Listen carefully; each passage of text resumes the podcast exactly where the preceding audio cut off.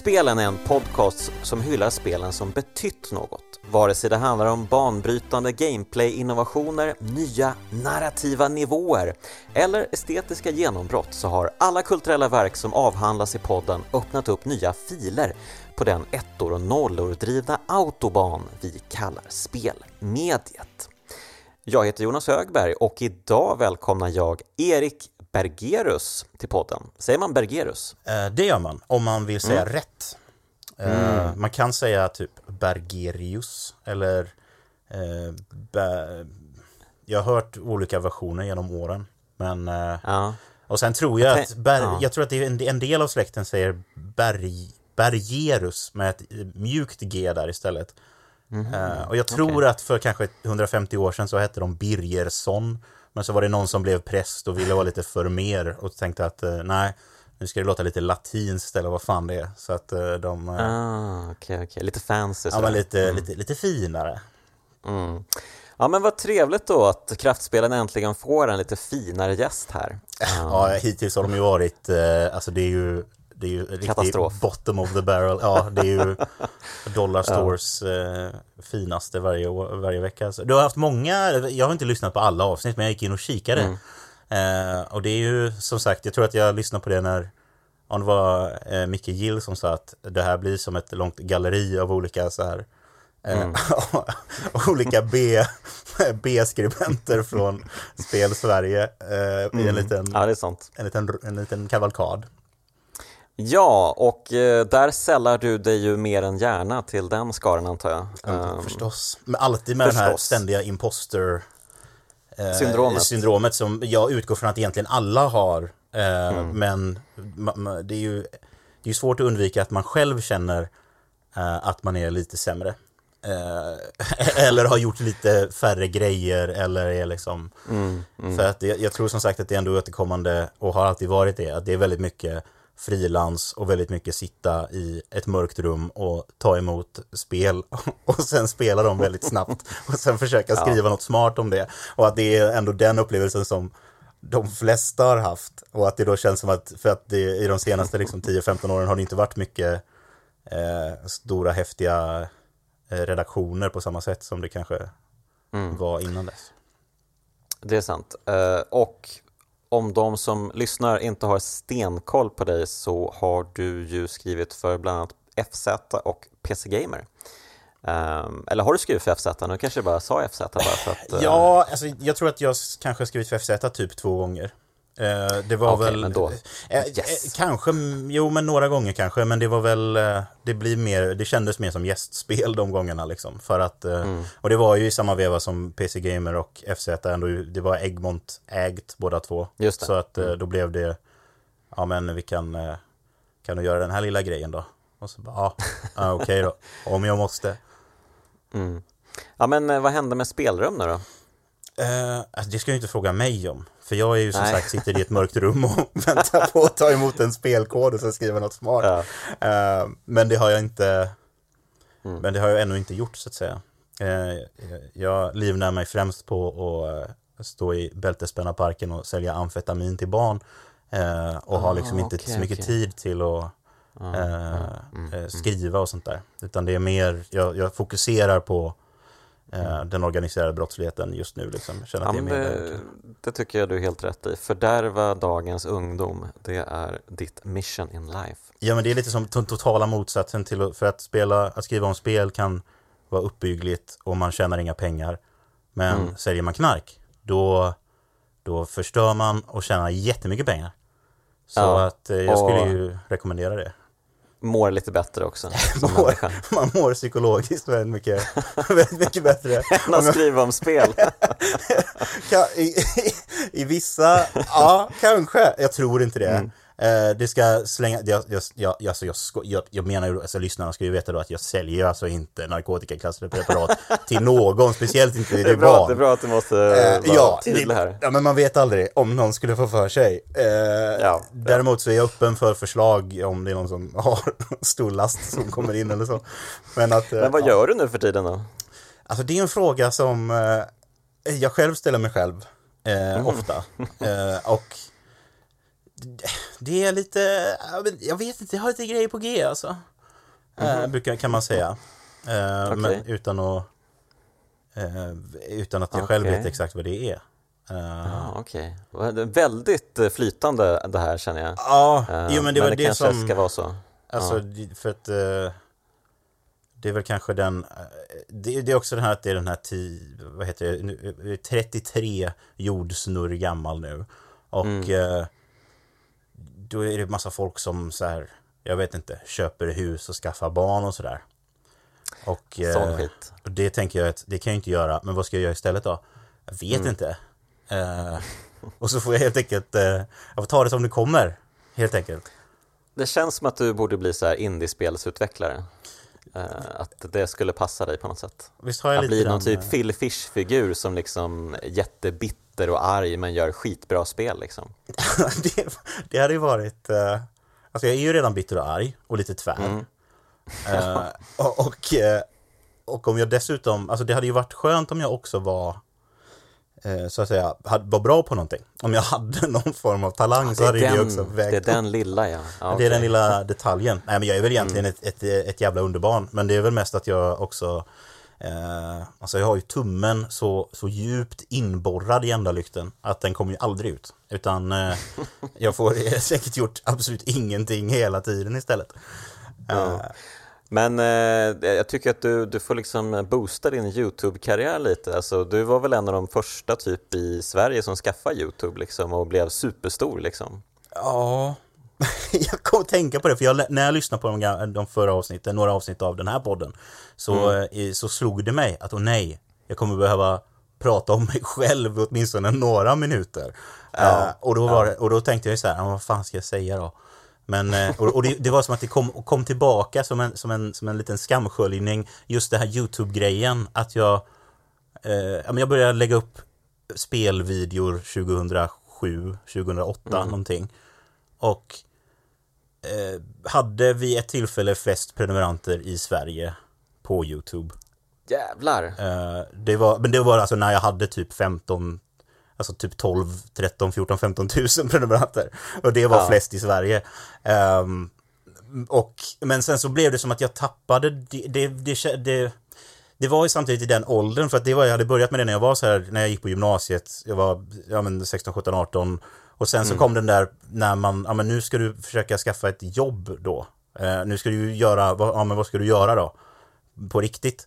Istället för att sitta här och, och spela spel eller någonting.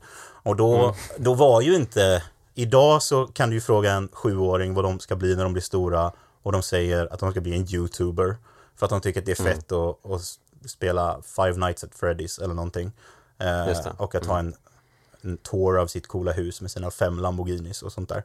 Och det kan ju inte, det fanns ju inte riktigt, alltså vi gjorde en massa löjliga försök, alltså försökte så här, ja hur kan vi, hur kan man, kan man sätta upp, alltså vi, vi, satte, vi startade en hemsida och försökte liksom lägga upp eh, utanför YouTube för att på YouTube kunde du inte få några reklamintäkter liksom. Så att då så här, ja men då, om vi, det fanns redan så Google AdSense-grejen, men då kan vi, om man lägger, om man försöker baka in videosarna på den här hemsidan och försöka få folk att gå till den här hemsidan istället, alltså just för att kunna skapa någon sorts incitament att fortsätta lägga ner så pass mycket tid på att göra YouTube-videor liksom, med ett, någon form av ekonomisk eh, ersättning liksom.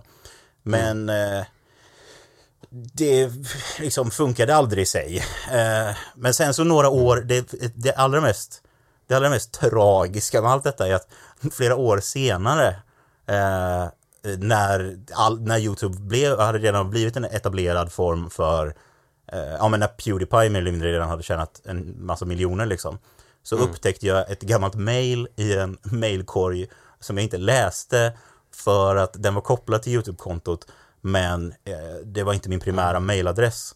Där jag hade något sånt där mail från typ 20, 29, 2010 någonting. Eh, där det stod någonting om att ah, vi ska börja med sådana här reklamgrejer här. Eh, och där, där videouppladdare får en del av den kakan och eftersom du har ett högt antal prenumeranter så skulle du kunna vara med här betatesta den här bla bla bla bla bla. Och, så, och, då, Ja, så, och det var liksom, det så, det, jag upptäckte inte det mejlet förrän så här 2014, 2015. Och då var det så här, jaha, ja just det.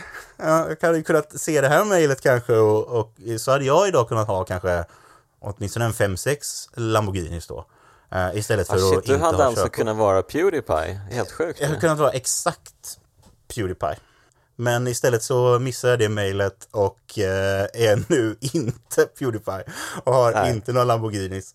Eh, men alltså jag tvingas ju vara nöjd ändå. Alltså det är ju så livet funkar. Att det fortsätter och så måste man så här, ja ja, jag får väl, eh, jag, får, jag får ta det helt enkelt. Du får bli stor på TikTok istället. Exakt, det är fan. det, det är nu också så här tre, tre, tre år för sent ska jag försöka Ja, jag vet, jag vet. bli, bli stor på TikTok.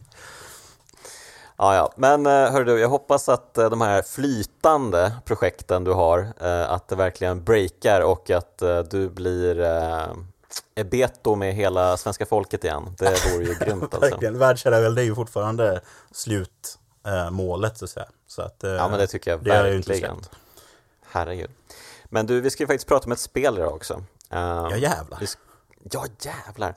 Ehm, och till skillnad från eh, vissa andra som fått välja själv så valde jag spel åt dig. Jag tänkte faktiskt när jag lyssnade på några avsnitt och, och så frågar du, ah, varför valde du det här spelet? Och, och då tänkte Mm, jag, men vad ända in i, ja. ska jag behöva låtsas som att jag personligen har valt det här spelet? Nej, det ska jag inte behöva göra. Eh, nej, men eh, vissa personer har ju liksom fått eh, den, eh, bära det oket uh, tyvärr. Uh, Viktor fick, uh, tvingades prata om Resident Evil och uh, Bjarne tvingades prata om Super Mario Bros.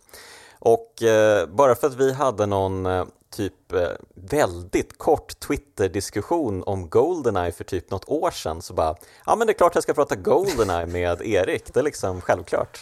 Ja, men jag hade liksom etablerat som eh, Bond-killen där liksom. Han, han, han gillar sånt där. Exakt. Ja, men jag var så jävla sugen på att prata om Goldeneye och så bara, ja men några ska jag väl kunna liksom eh, typ antasta med förslag liksom också liksom. Så att, eh, ja. Du, du fick, eh, ja. Det, jag kan bara be, om ursäkt men jag hoppas att det här funkar ändå.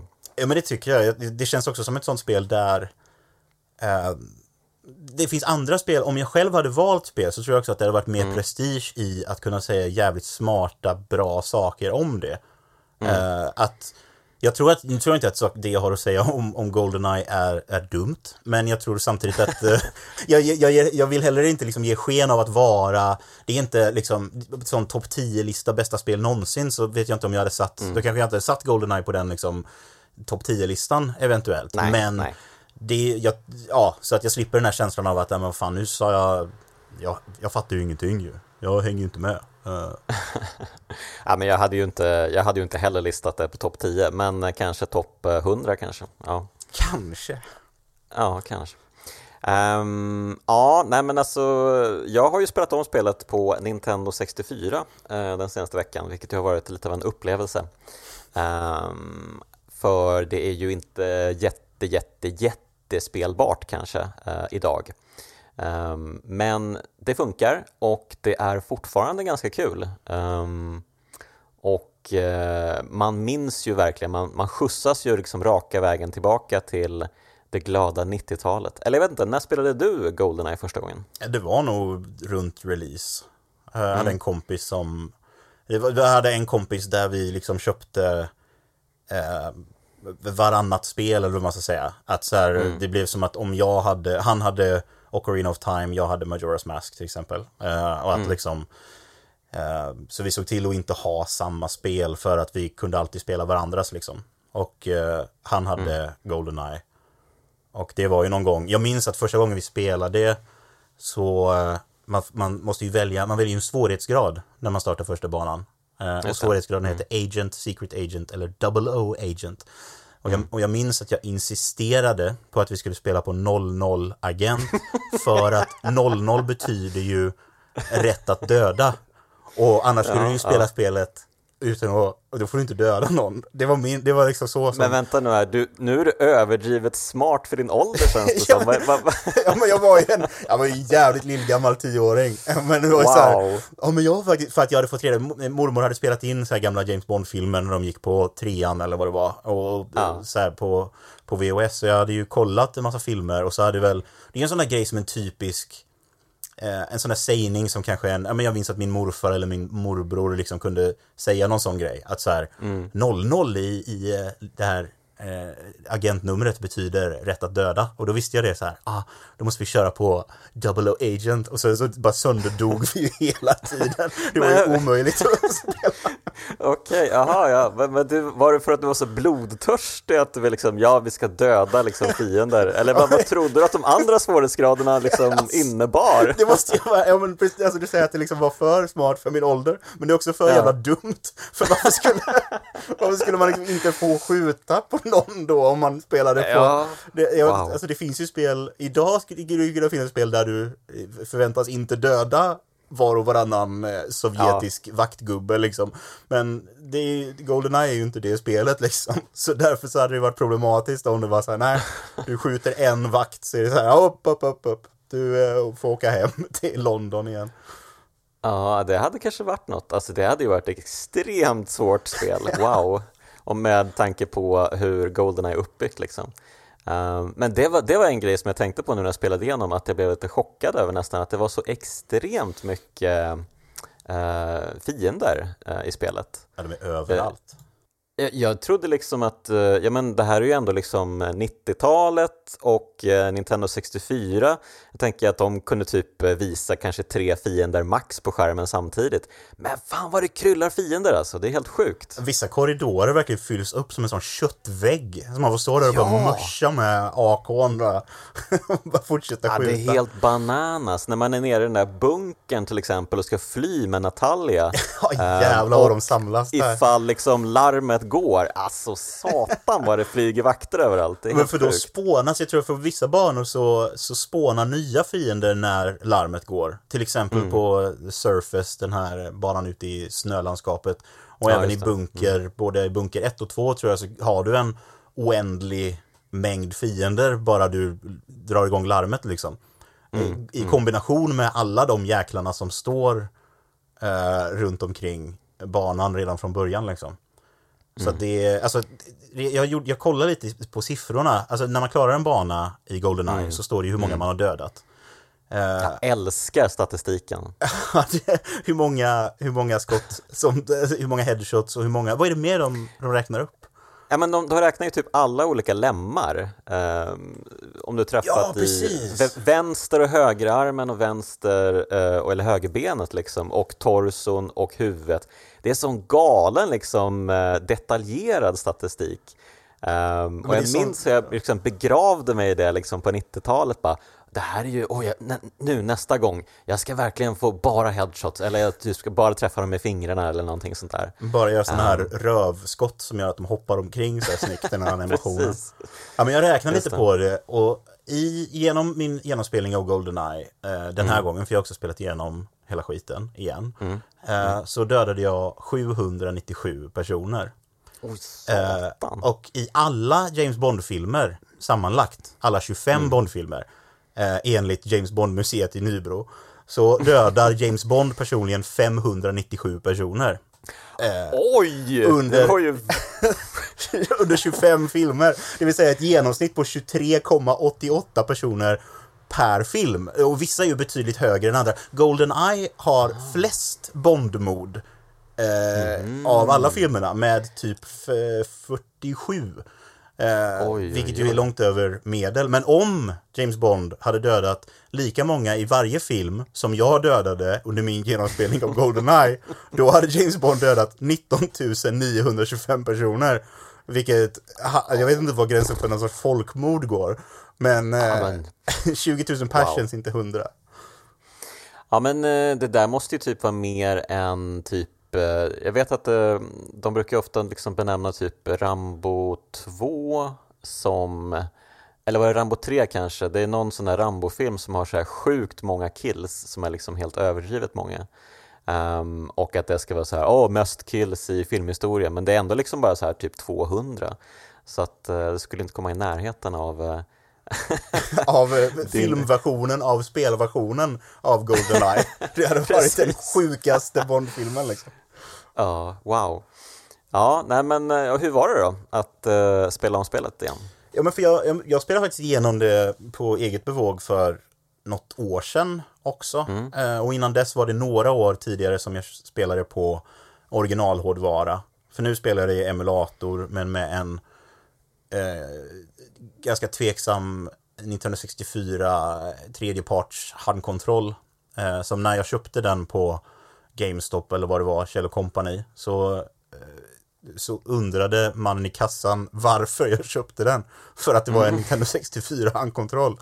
Eh, och jag sa att jag visste minsann vad jag gjorde, din klåpare, bara ta mina pengar så jag får gå hem och leka med den här.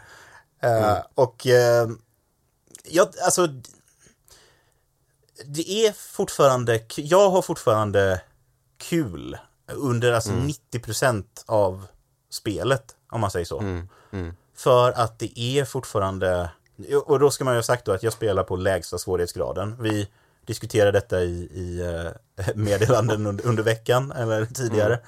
att jag har aldrig fattat riktigt grejen med att spela på de högre svårighetsgraderna, med den största skillnaden då att eh, det här auto-aim-hjälpen man får mer eller mindre försvinner på de högre mm. svårighetsgraderna. Och det är det mm. som gör den stora skillnaden. Att det med varje bana har ju tre svårighetsgrader och den en, en del av det är också att du får fler eh, uppdrag på varje bana med en högre mm. svårighetsgrad. Mm. Eh, och jag hade egentligen velat se ett, ett läge där du får alla de där extra eh, uppgifterna att göra, plantera tracking device på eh, någon mm. grej eller att använda den här dörrdecodern in till eh, det här rummet i, i, på fabriken där i början. Eh, mm. Men utan att behöva ha de här, alltså fiender som faktiskt träffar en och eh, en James Bond som inte kan träffa någonting. För att, för auto, ja. alltså det automatiska siktet är ju galet. Alltså det räcker ju med att en person syns på skärmen typ. Så flyttar ja. ju Bond hela vapnet mot den personen. Så att det, det känns mm. nästan lite som att spela ett något sorts ljuspistolspel med ja, automatiskt sikte liksom. Ja men det märker man ju, speciellt om man är på den här du vet snöbanan och springer ute på vidderna. Och så, och så är det liksom en vakt som går kanske 300 meter bort och James Bond bara Jaha, jag skjuter, han dog. Man ser att han lyfter pistolen lite grann och då vet man, ah, han har fått kon på någon. Ja, då knäpper man av. Ja, det är helt, helt sjukt faktiskt. Men um, Ja, men jag håller med. Alltså det, det blir ju galet svårt på Double O Agent verkligen. Um, främst för att, jag menar, kontrollen är ju lite som den är. Um, det är ju väldigt, väldigt svårt att uh, liksom, uh, speciellt när det liksom kryllar av vakter och uh, man har sån jävla panik hela tiden när man ska klara av alla uppdrag. Det blir ju ganska många um, på Double O Agent och eh, alltså man får verkligen spela om eh, tusen gånger nästan varje bana och eh, liksom memorera alla fiendepositioner nästan exakt för att överhuvudtaget kunna liksom, eh, klara eh, svårighetsgraden. Ja, men, det... men, jag minns att eh, på 90-talet så var det liksom, man hade ju inte så mycket annat att göra så att eh, då, då var det ju, då var det liksom, eh, ja, jag, jag ägnade mig ett halvår åt det här liksom att eh, att naila Goldeneye på svåraste svårighetsgraden. Dels för att eh, det var ju någon sorts feat of strength liksom självklart. Eh, man kunde skryta för kompisarna men också för att eh, om man klarade banorna på en viss tid också så fick man ju, låste man ju upp fusk. Exakt. Ehm, och det var ju svincoolt alltså.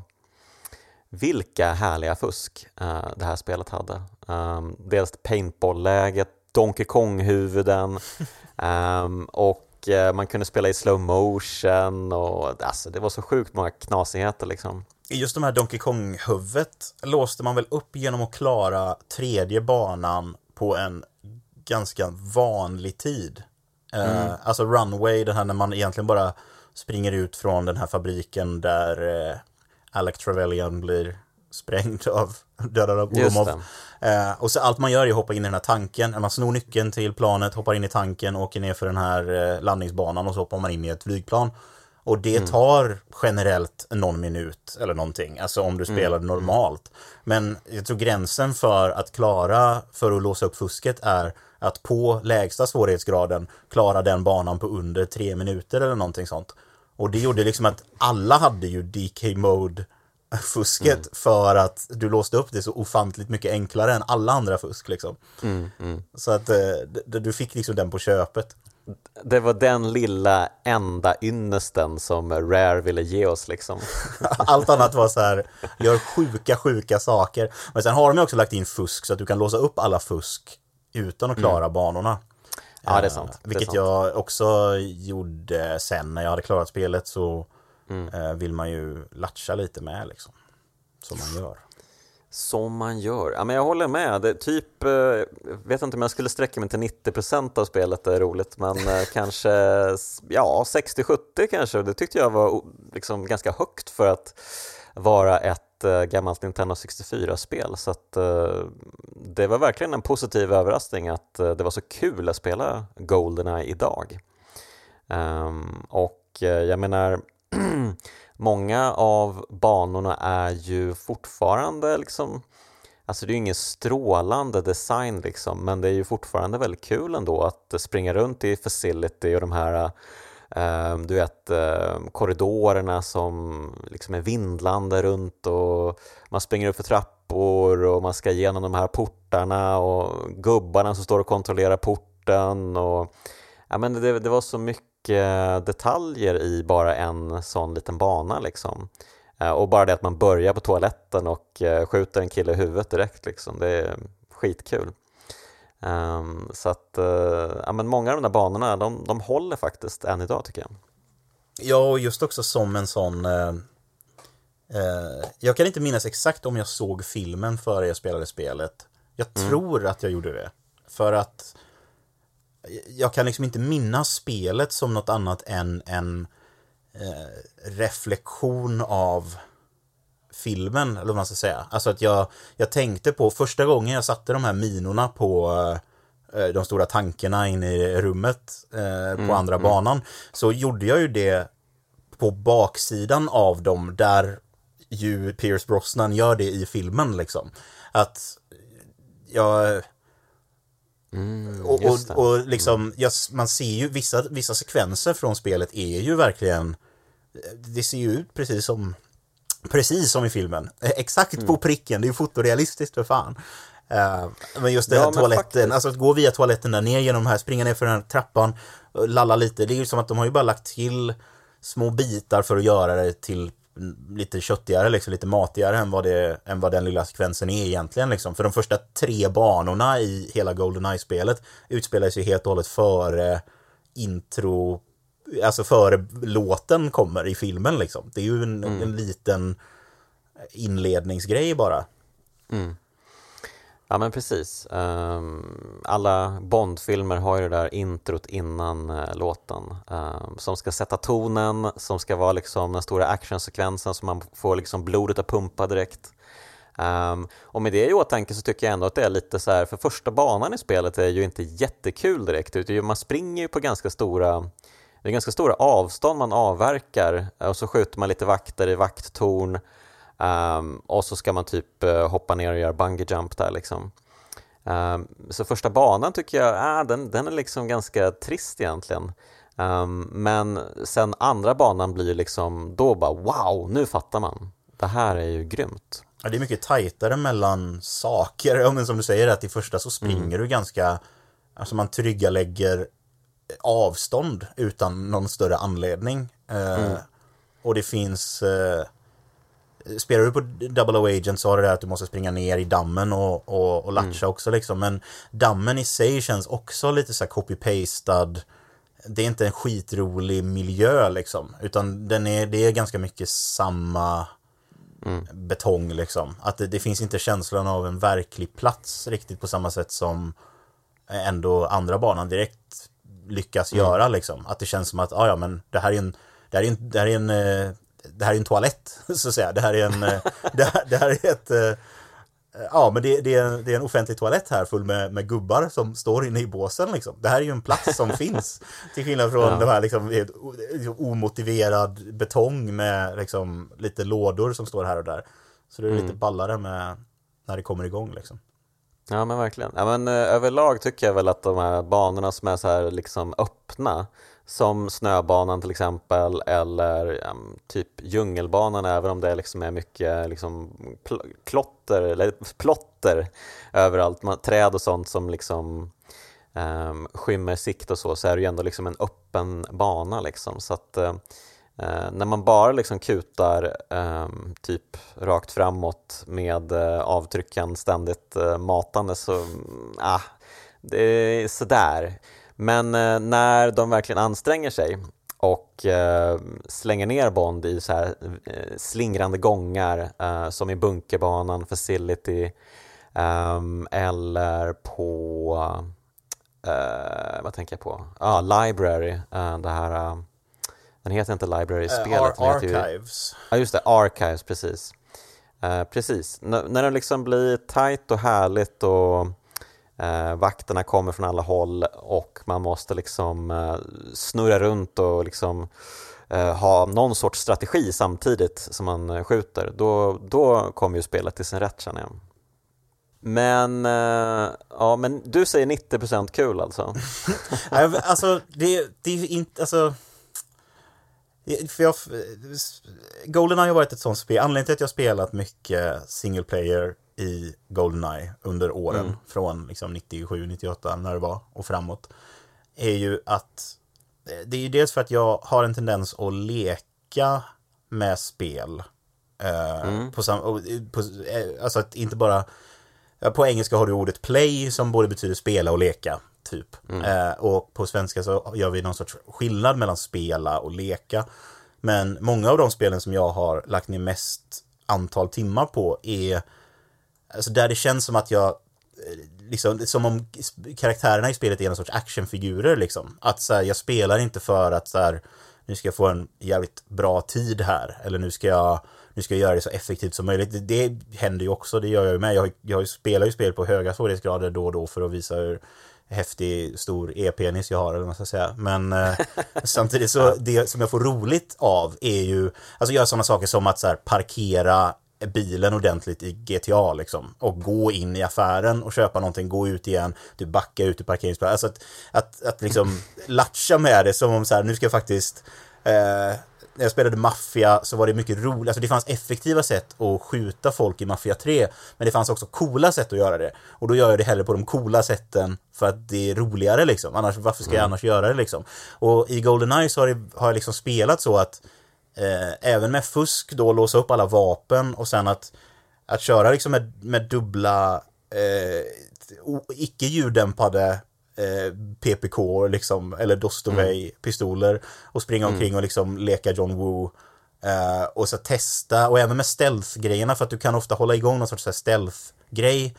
Eh, att, att få vakterna att inte springa omkring. Om, du får, om ingen skjuter så kommer om, om ingen hör en AK47 avfyras så, så är vakterna ganska chill liksom. Och då, mm. om du ser till att skjuta alla innan dess, innan de hinner avfyra ett skott så blir det liksom eh, och, och just att att, att liksom köra den, att ja, men nu ska jag, det var någon till och med ganska nyligen där jag, man kan ju ducka också, så jag duckade och så hade jag två stycken så här RCP-90, de här super eh, snabbskjutande helautomatiska gevären. Ah, och så åkte ah. jag omkring och låtsades att jag var en liten en liten bot liksom, som åkte omkring på marken med helautomatiska gevär och bara sköt ihjäl folk.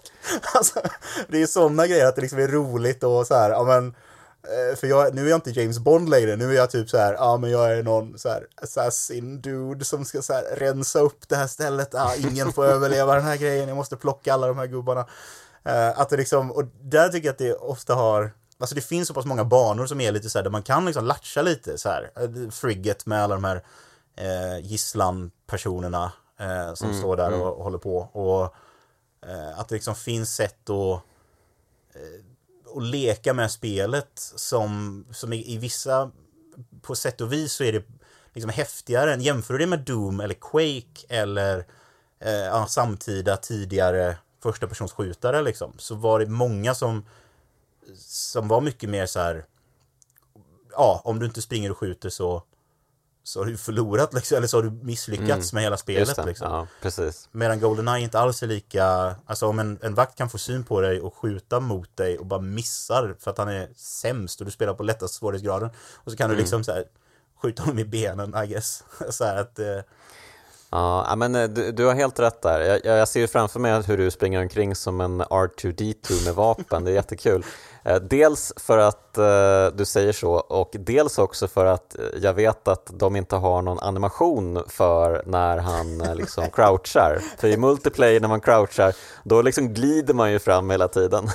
man står på, på ena knät som om man friar till någon och så bara glider man omkring så här. Och hela kroppen, ja. det är som att om man tittar uppåt också så, så har de ju en, en punkt i, i höften som böjer sig. Så att du liksom, hela överkroppen tittar rakt upp medan ena, ena benet så 90 grader framåt och så det andra benet 90 grader bakåt och så, och så glider man omkring som någon Alltså det var ju helt sjuka multiplayer-matcher med så här demonmänniskor som gled omkring på is.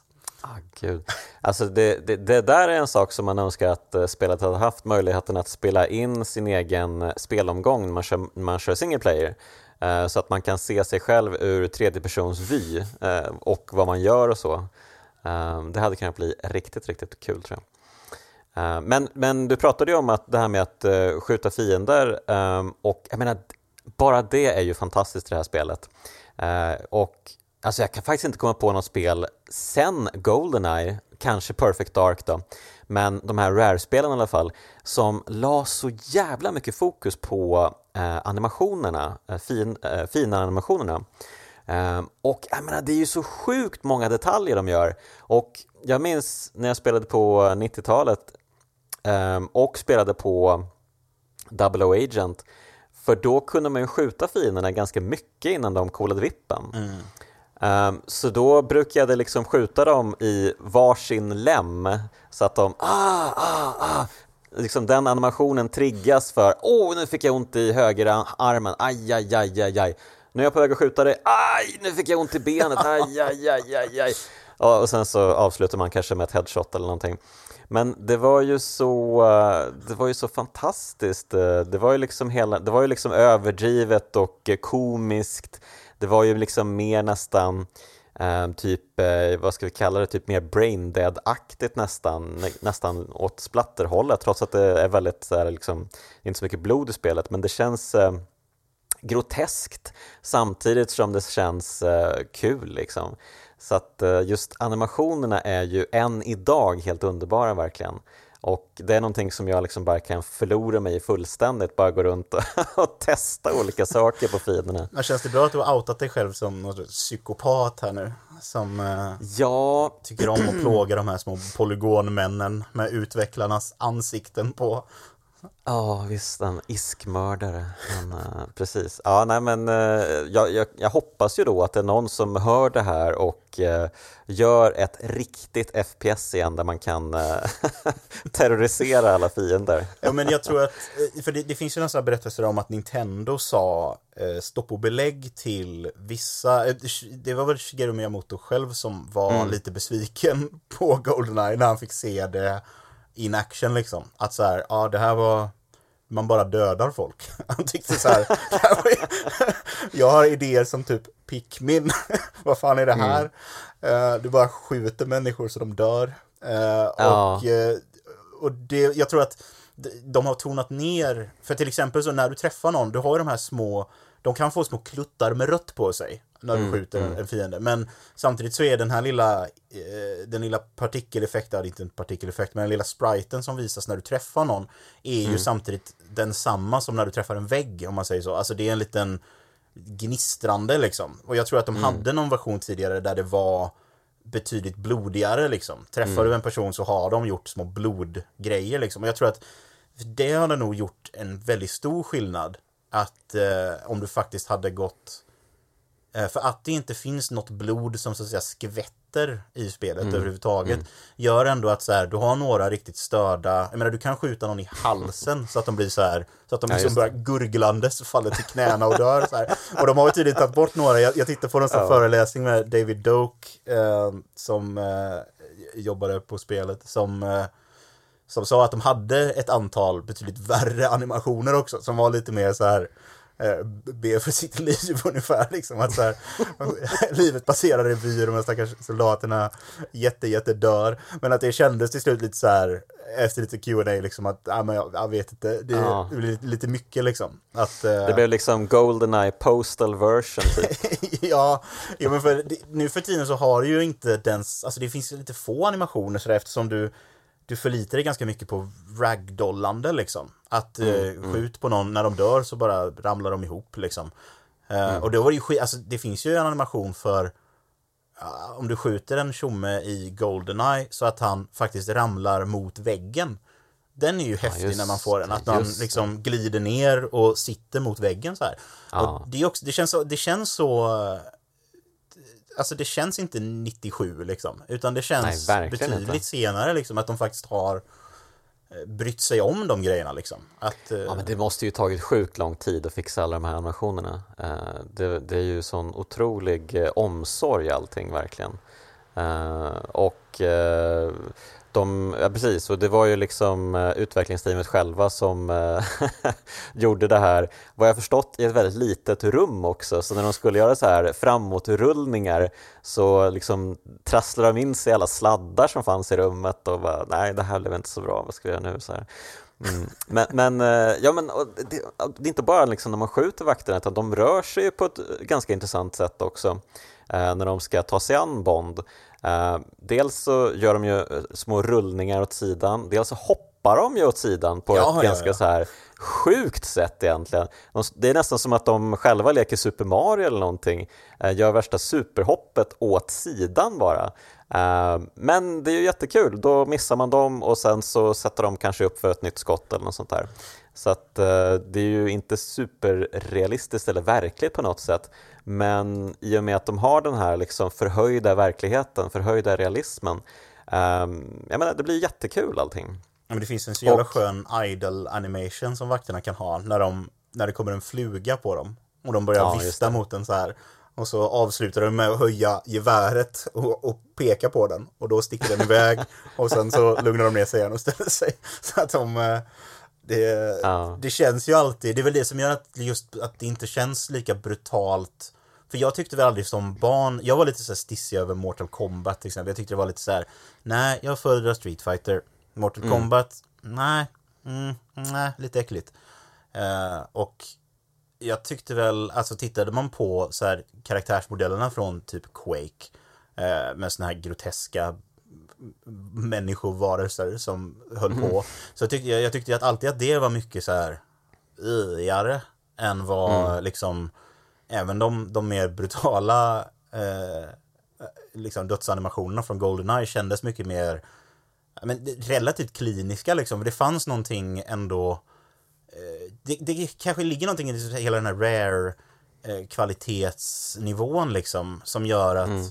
Att allting känns så, eh, så självklart på något vis när de gör det. Att det blir så här, mm. ja men att det, det är polerat så pass att eh, ja men det här det, det finns inget de äckligaste spelen från den eran var liksom de som kändes så halvfärdiga liksom. Eller där det var lite så här, vad, vad betyder det här då? Vad, eller vad fan är det här? Där man inte riktigt fattar liksom. Medan allt det här liksom så här storfilm, James Bond, eh, all, man så här, ja men ingenting mm. här är eh, det finns inga frågetecken kring något av det här liksom. Jag minns mm. att inne i bunker när man blir inspärrad i de här, eh, ja när man är inlåst tillsammans med Natalia så mm. på väggen bakom en så är det eh, rester av eh, no, någon sorts avrättningar.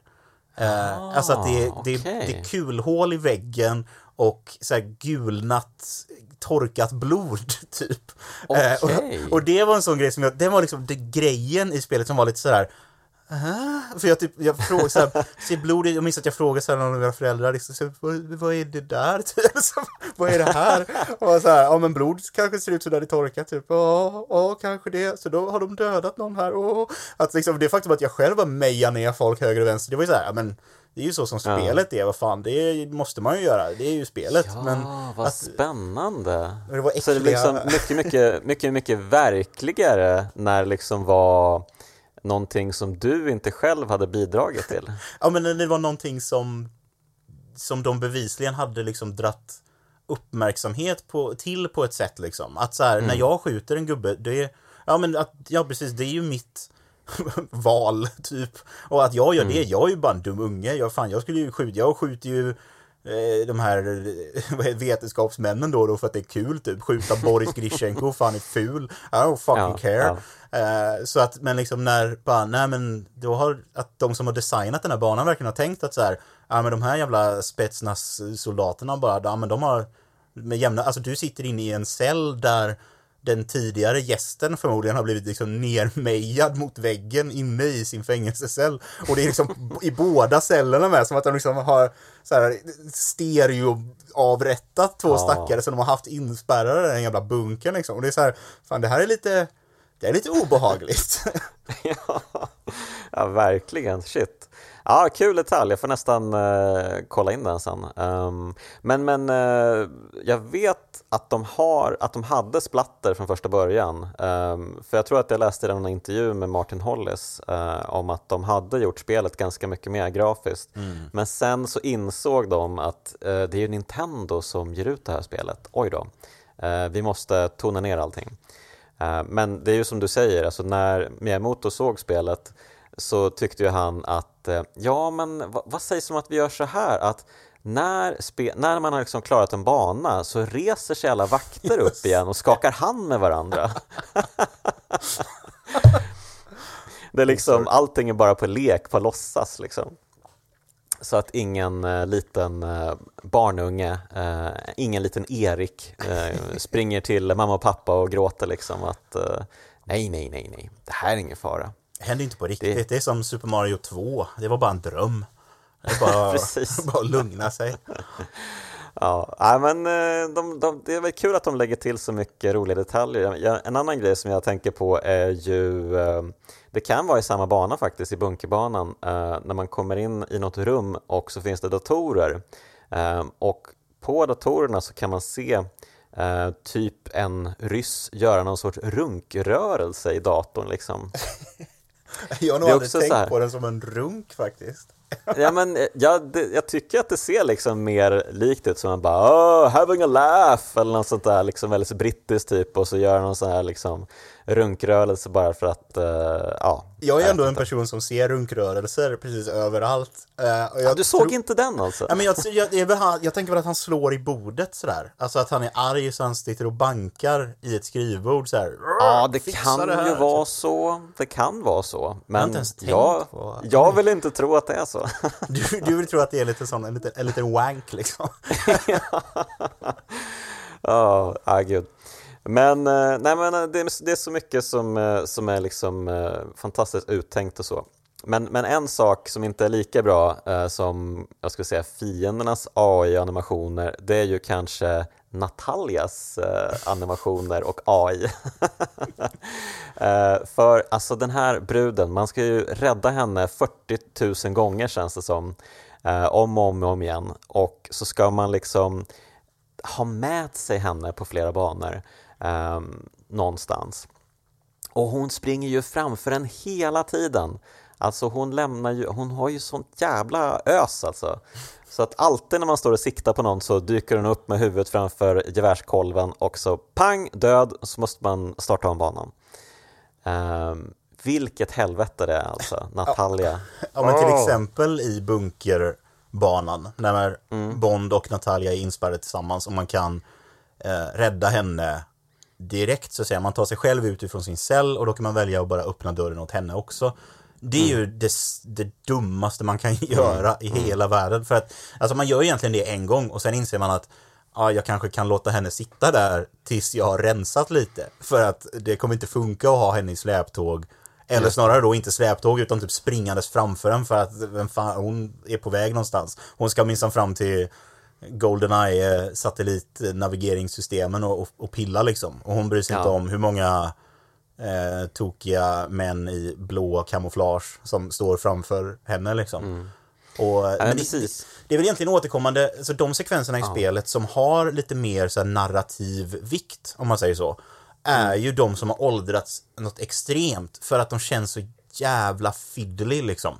Alltså Mm. att, för att på många sätt så har ju Goldeneye ett antal saker som sen blev mainstays i eh, äventyr, action-äventyrsspel några, eh, liksom två decennier framåt där i form av, ja men lite escort mission grej och eh, lite enklare stealth och eh, även så här när man måste skydda henne när hon pillar med datorerna i, eh, på control-banan där det blir liksom en wave shooter, liksom att det kommer fler och fler vakter.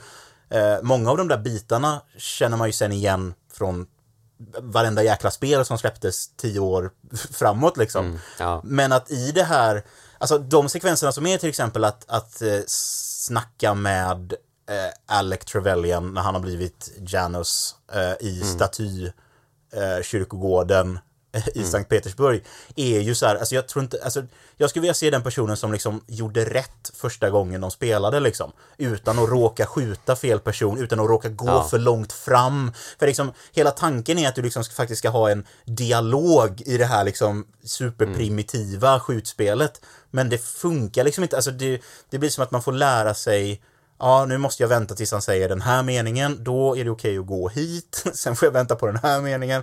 Alltså att det är liksom inte, de, de tog sig lite vatten över huvudet med hela den grejen. Och där är ju Natalia Ja. en del av det liksom. Att så här, vi vill att du ska hänga med henne och, och, och beskydda henne under vissa banor. Men då, det blir så jävla, de var liksom inte riktigt redo för det egentligen alls. Ja men det där med Trevelyan är ju ett jättebra exempel för första gången nu då när jag spelade om igen och typ inte mindes alls eh, hur man skulle göra där eh, så var det liksom, ja han dyker upp med sina thugs vid eh, ledningsstatyn som för övrigt är sjukt svår att hitta. Helt galet. Alltså- jag, jag går Ja. fortfarande vilse på den banan alltså. Alltså det är ju, den banan är en mardröm verkligen. Alltså jag, jag, jag spenderade kanske en halvtimme med att leta efter den där liksom. För man måste ju hitta någon liten sidoalkov någonstans precis rätt. Um, och aha, och så var det en liten passage in någonstans till eh, den där jävla statyn. Uh, verkligen mardröm. Men, och sen när man kommer fram till den och uh, uh, Trevelyan kommer med sina bodyguards så säger ju han åt den att uh, ta bort vapnet så vi kan prata som, som män med varandra. Så bara, jaha, okej, jag måste, jag måste mm, toggla igenom så att jag får unarmed. Uh, och så gör jag så. Uh, men så säger han fortfarande Lay down the gun! Va? Jaha, men vad, vad menar du? Ser du inte att, uh, jag, är att jag inte liksom har något vapen på mig? Så då går jag liksom fram mot honom, men det skulle jag ju inte gjort för då blev han ju tokig bara Nej, nu skjut honom, döda honom! Va? Och så blir det kaos liksom. Så det, ja, spelet är verkligen inte liksom ehm, just den här finstilta detaljerna liksom. Den, den är liksom, det, det blir bara kaos av det. Ja, men eftersom det finns spel idag som fortfarande känns lite sådär Vänta nu, skulle jag ha gjort så? att man blir, att det kan, det kan De har liksom fortfarande inte löst vissa av de grejerna eh, När du ger spelaren kontroll och samtidigt vill hålla ett flow i en story som ska hålla på liksom Och att då göra det i den här, det är Så det är ju några det, det, Den statybanan är ju den allra största liksom Eh, jag, när jag spelade den nu senast så sköt jag på en av Mishkins boys precis i slutet också. För att man är så van vid att bara... Man, spring, man springer runt på den här jävla banan, fram och tillbaka, fram och tillbaka, letar efter grejer. Och det kommer ju, alltså folk kommer ju crawling out the woodwork hela tiden. Det är en mörk bana och plötsligt så liksom ploppar det fram gubbar. Och jag bara liksom poppar dem av ren, liksom bara, ah, det är bara att skjuta liksom, för att bort med dem. Och då liksom när jag gick åt det hållet efter att ha plockat den här svarta lådan från helikoptern som exploderar så hade jag liksom fick en hjärnsnurp där att jag, för jag har ju inte spelat om, grejen är att Bunker 1 har jag ju spelat Uff, alltså otroligt många gånger. Alltså jag vet inte om jag har spelat den banan kanske alltså, tusen gånger i mitt liv liksom. För att jag har bara suttit och liksom eh, så här onanistiskt bara spelat den banan och se om jag kan plocka alla kameror innan någon ser den och så här se till att hålla på liksom. Medan Statue, eh, Cradle, alltså alla de här banorna är så här, för det här är ju det här är ju smärta liksom. Och, och då blev det det att jag liksom bara sköt på, på eh, liksom bara som en knee jerk reaction att så här, fan det är någon där, skjut. Och då bara, ah, mission eh, objective C failed för att du typ eh, bla bla bla. Ah, ja, okej, okay. starta om då. då. Eh, och jag menar, det måste ju folk ha gjort, även en fullt engelsk, eh, någon människa som förstår engelska fullt ut och som är, har en, en vuxen människas hjärnkapacitet, hade ju fortfarande mm. satt sig med det spelet 1997 och bara, vadå rendezvous with bla bla bla, så här, mm. ja, man typ gå omkring. Man får ju lite hjälp av den här texten i början, eh, alltså den faktiska eh, mission briefingen som M och Q och de här drar igenom liksom. Men mm. ofta är den ju ganska obtuse ändå liksom. Man sitter där och, ah, ja men jag får hitta någon grej, eh, jag vet inte, så här, ja, bryt exakt. kommunikationen med det och det. Ibland så ska du trycka på datorn, andra gånger om du trycker på datorn så kontaktar du någon jävla ryss ja. som säger Vad fan är det som händer? Mission failed. Jag vet precis vad du pratar om. Jag vet yeah. precis. Jag gjorde samma misstag. det, är, det är på snöbanan. Åh, oh, fy fan. Så himla stupid. Fy fan. Och, och eh, ja men, eh, ja, mycket sånt var det ju verkligen. Och sen var det också många så här liksom detaljer som eh, när man är på tåget. Mm. Som också är en sån här bana, jag gillar verkligen tåget. Ja, ja. Det är en ganska, jag tycker det är en jättekul bana, även om man liksom bara springer egentligen rakt fram så kommer det ju fiender både bakifrån och framifrån och liksom hoppar ut från alla liksom eh, kupéer och allting sånt där. Så att eh, det, är ganska, det är ganska bra ös på tåget. Men, men sen när man kommer fram till slutet och eh, ska rädda Natalia för 40 000 gången eh, då ska man helt plötsligt eh, prickskjuta översten eh, innan han hinner skjuta henne. Ja, och bara det är ju en detalj som är svinjobbig. Eh, dels för att eh, när man liksom håller in trigger ja, men triggern helt enkelt för att uh, kunna använda um, siktet på riktigt. Liksom. Uh, bara det blir man ju förvirrad av när man har kört auto-aim hela tiden. Bara, Va? Vänta nu, va? Ska jag göra någonting på riktigt nu? Vad är det här? Uh, Okej, okay, men fine, man lyckas eh, skjuta honom. Men sen så ska man ju ta sig ut från den här tågvagnen innan skiten sprängs. Och det här har jag stora minnen av från 90-talet alltså många gånger som jag spelade om den här banan. För att den här lilla luckan som man ska öppna då, man ska liksom bränna av små, små klaffar på den här flyktluckan med eh, klocklasern. Och det, det, det, funkar ju knappt. Det funkar att, knappt. nej, nej, men alltså, jag vet inte, det, alltså den här biten måste ju vara så sjukt dåligt eh, programmerad eller någonting, men man, man liksom skjuter med den, här, med den här klocklasen exakt mitt i prick på de här sakerna men det händer ingenting så man måste liksom röra sig runt klaffarna som är pyttesmå och hitta exakt rätt pixel som liksom bränner av dem. Åh fy fan alltså! Alltså den här gången, det. jag klarade det första försöket den här gången. Men det var också, då har jag också okay. spelat det för, alltså, ja men som sagt ett år sedan eller två år sedan så spelade jag det senast ja. liksom. Och då var det verkligen, va? Jag, jag skjuter ju på, jag sitter ju där och jag fick slut på ammo i den jävla laserklockan och jag sitter där och mm. bara, men vad, vad, håll, vad, va? För att det är som att, alltså de här klaffarna sitter ju in mot väggen eh, på liksom två av sidorna mm. Mm. och det blir som att man börjar fundera på om det är liksom hitboxen som har blivit helt fuckad och liksom hamnat mm. inne i väggen och, och går inte att träffa den och man så här, vad, vad, liksom, för det är en så onödig, med tanke på att för det, det, det pratade... Eh, jag tror att... Eh, om, de, om de snackade om att när de gjorde spelet så ville... Eh, om det var Nintendo eller om det var Rare-ledningen som ville att så här, vi vill att man ska kunna spela spelet utan att gå i sidled. För att det här med att mm. gå i sidled känns lite, lite jobbigt typ. Eller det är, det är lite avancerat för en, en publik som aldrig har använt två spakar för att styra en, en, en ett första personspel ah, så är det okay. lite, lite, lite tokigt det här med att gå i sidled med två knappar. Uh, och att jag tror att de ändå någonstans tänkt att man också ska kunna klara spelet utan att behöva göra de här superprecisa skjutningarna mm. liksom. För att du, mm. du kan liksom inte det, det för, för då det kommer sådana där grejer där det är så här, första banan så måste du skjuta av ett litet hänglås från en grind. Och, det. Mm. och det är ju lite så här, ja prick skytte liksom. Men du har all tid i världen, du står där med din pistol, du behöver skjuta ett skott rätt liksom.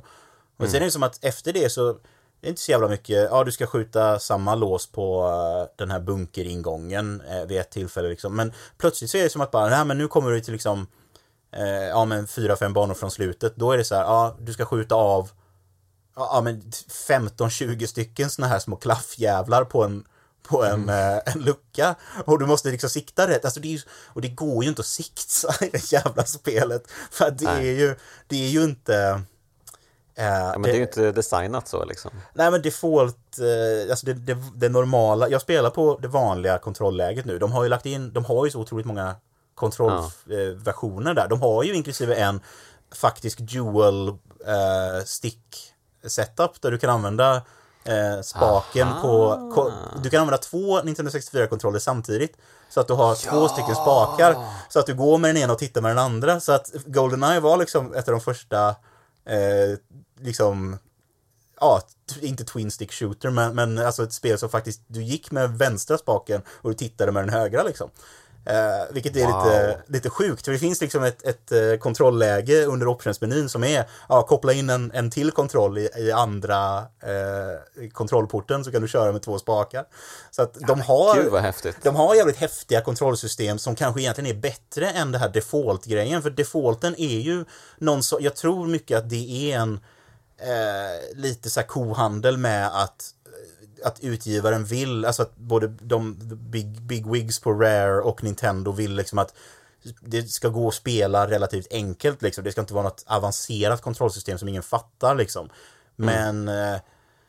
Eh, de har ändå lagt in flera kontrollsystem som kanske egentligen funkar bättre, men som ingen vande sig vid för att så här, du kör ju bara på det som är från början, det funkar väl liksom. Uh, mm, det som heter mm. Honey eller vad det heter. Just det, just det. Ja. Uh, och, och, liksom, och det gör, spelar ju jag med nu också liksom, för att så här, ja men det är ju det man är van vid liksom.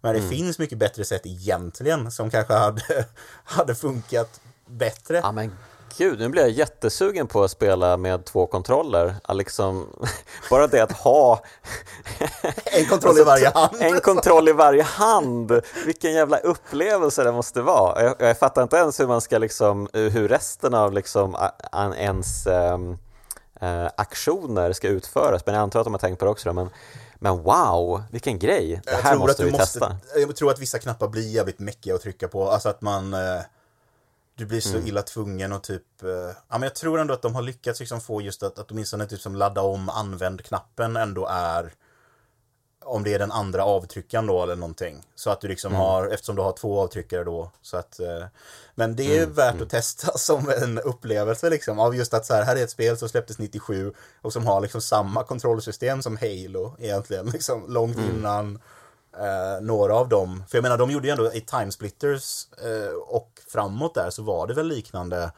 De körde väl mer eller mindre någon sorts två spakar. Jag spelar inte mycket Timesplitters, men... Nej, inte jag heller.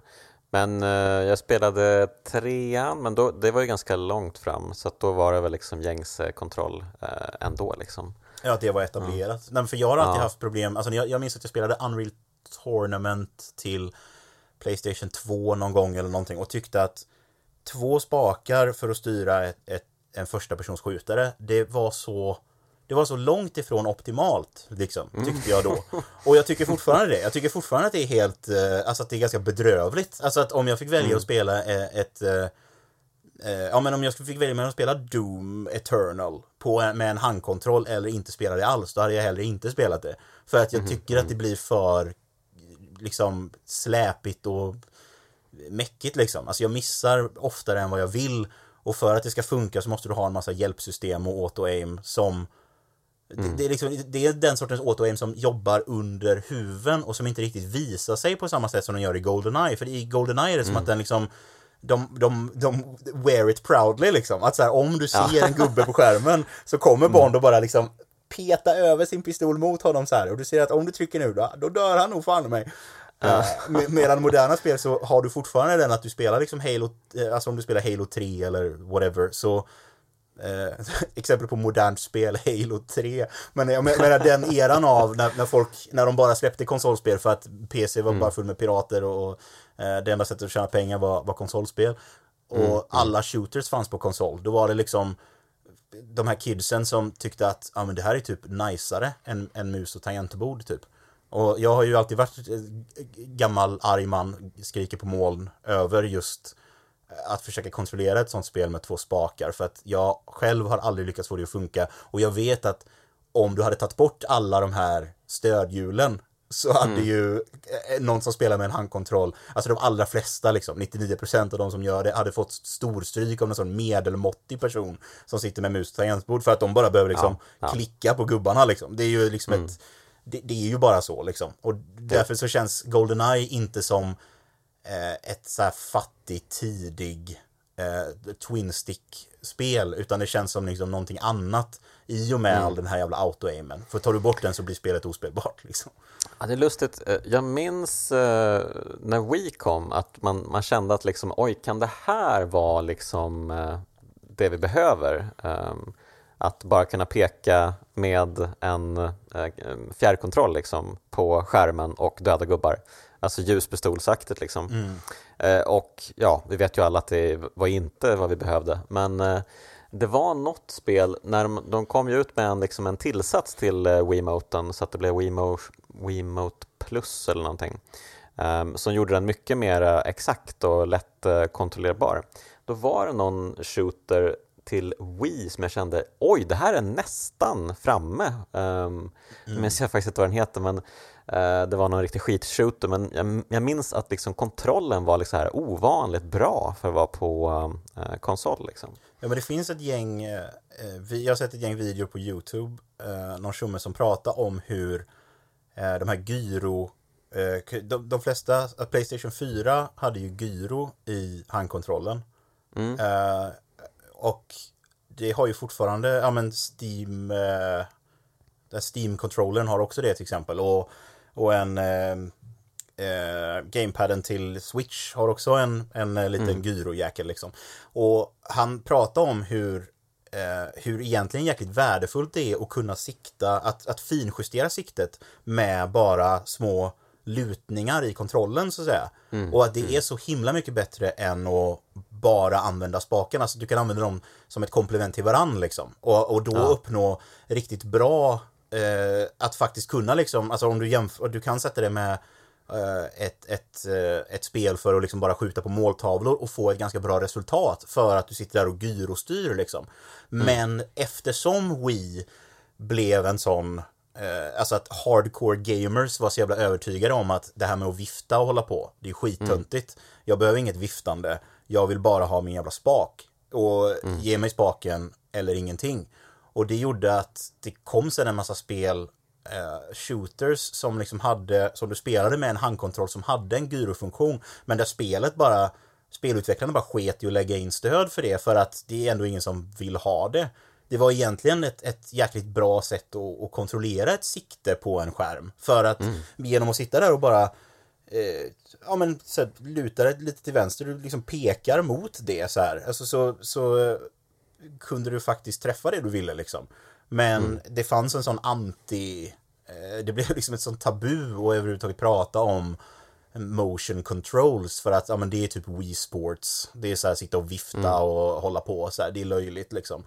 Men att det hade varit, det var ju ett mycket bättre det är fortfarande ett mycket bättre sätt egentligen att kontrollera med en handkontroll kontrollera ett, ett sikte på en skärm än vad mm. bara en spak är. För att den här spaken kommer aldrig liksom så som de löser det idag är att håller du intryck den här aim down the sights-knappen så bara låser du ju fast dig som Karlssons klister på en fiende liksom. Just det. Ja, och, ja. och, det är ju, jag tycker att det är supertråkigt. För att det, alltså då vill jag hellre att, att den gör det av sig själv, som i Goldeneye. Att jag kan gå omkring och göra det så jag slipper hålla på och sikta liksom. För jag siktar ju ja, ändå inte. Det är ju, det, är ju, det är ju spelet som gör det åt mig, men då, då kan den väl göra det medan jag kubbar omkring liksom. För då känner man sig lite, känner man sig lite coolare liksom. Gå med två guns och bara liksom plocka dem som, eh, som kommer i min väg istället för att behöva stanna upp och köra upp geväret i ansiktet på mig själv liksom. Fan, det är ju ingen actionhjälte som skjuter så. Man, skjuter ju från höften som en, eh, som en riktig som, amerikan. Eh, precis, som John Wayne alltid. Mm. Exakt. Men ja, alltså nå nå någonting annat som jag minns särskilt från, från Goldeneye är ju slutstriden mot Alex Trevelyan när man För att alltså, det, man förstår ju att det, de vet inte riktigt hur de ska göra för att liksom, fixa en bossstrid i ett sånt här spel. För Nej. att bossstriden som man haft eh, tidigare mot eh, Xenia Onatop i djungeln, den var ju ganska beige. Eh, dels för att det var så otroligt dålig line of sight där. Det är så mycket dimma eller skit liksom. Så det är knappt att man kan se henne när man springer kring där. Um, så man måste ju verkligen springa typ rakt mot henne och bara okej, okay, hon är typ två meter ifrån mig, nu pepprar jag allt vad jag har in i hennes kropp och hon är död typ. Ja. Uh, så att, uh, ja, en usel bossstrid helt enkelt. Men så blir det ju inte riktigt sen då, för att man jagar ju Alex Trevelyan över hela banan på den här Antenna Cradle. Um, och det är ju både extremt frustrerande men också ja, men ganska kul ändå. Ja, tills man kommer fram till slutpunkten. Ja, du då... tänker på när man hamnar nere på... Ja, då, då det suger igen. Ja, då suger den, ja. Det är sant, det är sant. Men det är ju en ganska, jo men de har ju fått till den här känslan av eh, att man ska skynda sig. Och att, mm. För det finns ju flera sekvenser i spelet då du jagar någon. Oromov springer iväg på mm. Silo. Mm. Och du jagar ju Trevelyan genom de två tidigare banorna också i någon mån liksom. Eh, mm. för att få den där, och när du då drar igång på Cradle liksom så, så uh, har du ju liksom jobbat upp den där. Du, du vet någonstans att, ja men, det här är ju, det här är väl sista banan liksom. Det här är ju mm. när han ska dö. Jag har ju sett filmen för fan. Uh, och och, att, och de har de här stora automat eh, turret eh, jäklarna som man måste skjuta bort och sen trycka på den här datorn och hålla på samtidigt. Mm. Och alla gubbar man träffar på har solglasögon så man vet att de är hårda och farliga.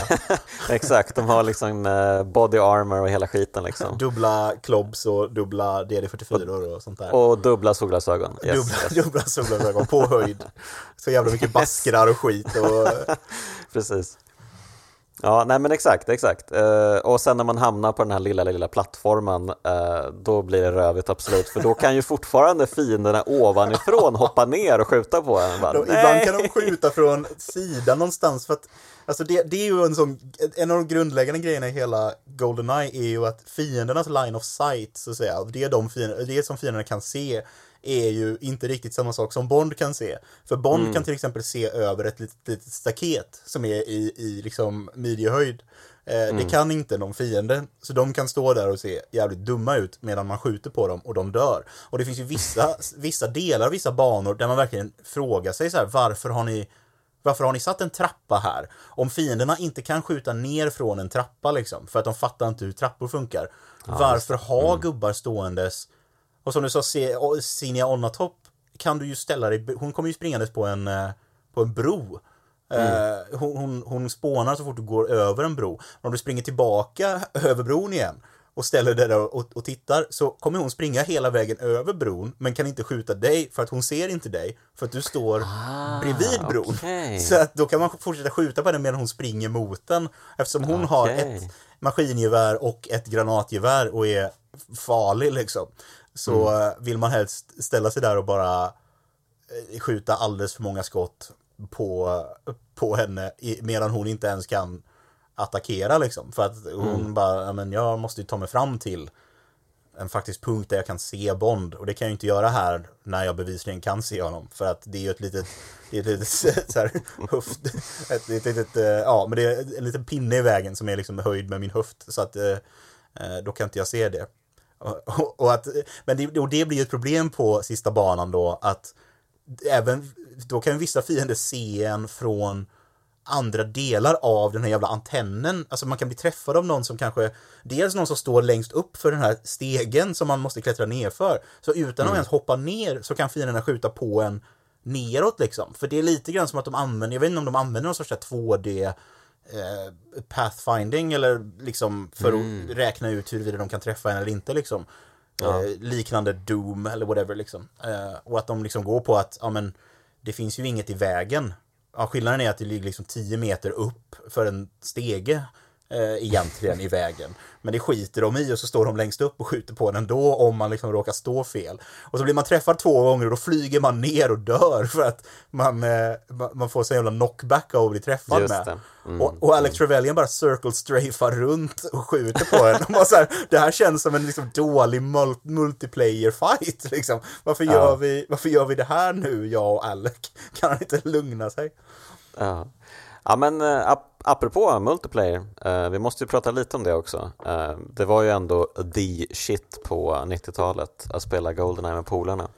Um, och uh, jag kunde väl inte riktigt göra det den här gången men jag minns ju vilka härliga minnen man har ja. av uh, alla liksom fighter man hade, typ när man bara körde Golden Gun eller kastknivar. Mm. Um, typ man spelade, alltså om man ville typ bestraffa någon så fick man liksom, ja du måste spela med Jaws så att du blir jättestor och jättelätt att träffa. Och vi vet ju alla vilken, eh, alltså alla de eh, svordomar man, man eh, slängde sig med om någon valde oddjobb. Herregud alltså, vilket svin det var liksom. Den lille... Eftersom, ja den lille rackaren som, eh, precis för att auto-aimet skjuter ju ovanför hans huvud hela tiden så att det går ju inte att träffa och bara kör liksom med vanliga kontrollen. Ja, herregud. Good times verkligen och de återanvänder ju banorna från eh, uh, single player-spelet till multiplayer. Um, ehm, och lite märkligt att de delade upp um, uh, den här um, Archives typ tre olika banor.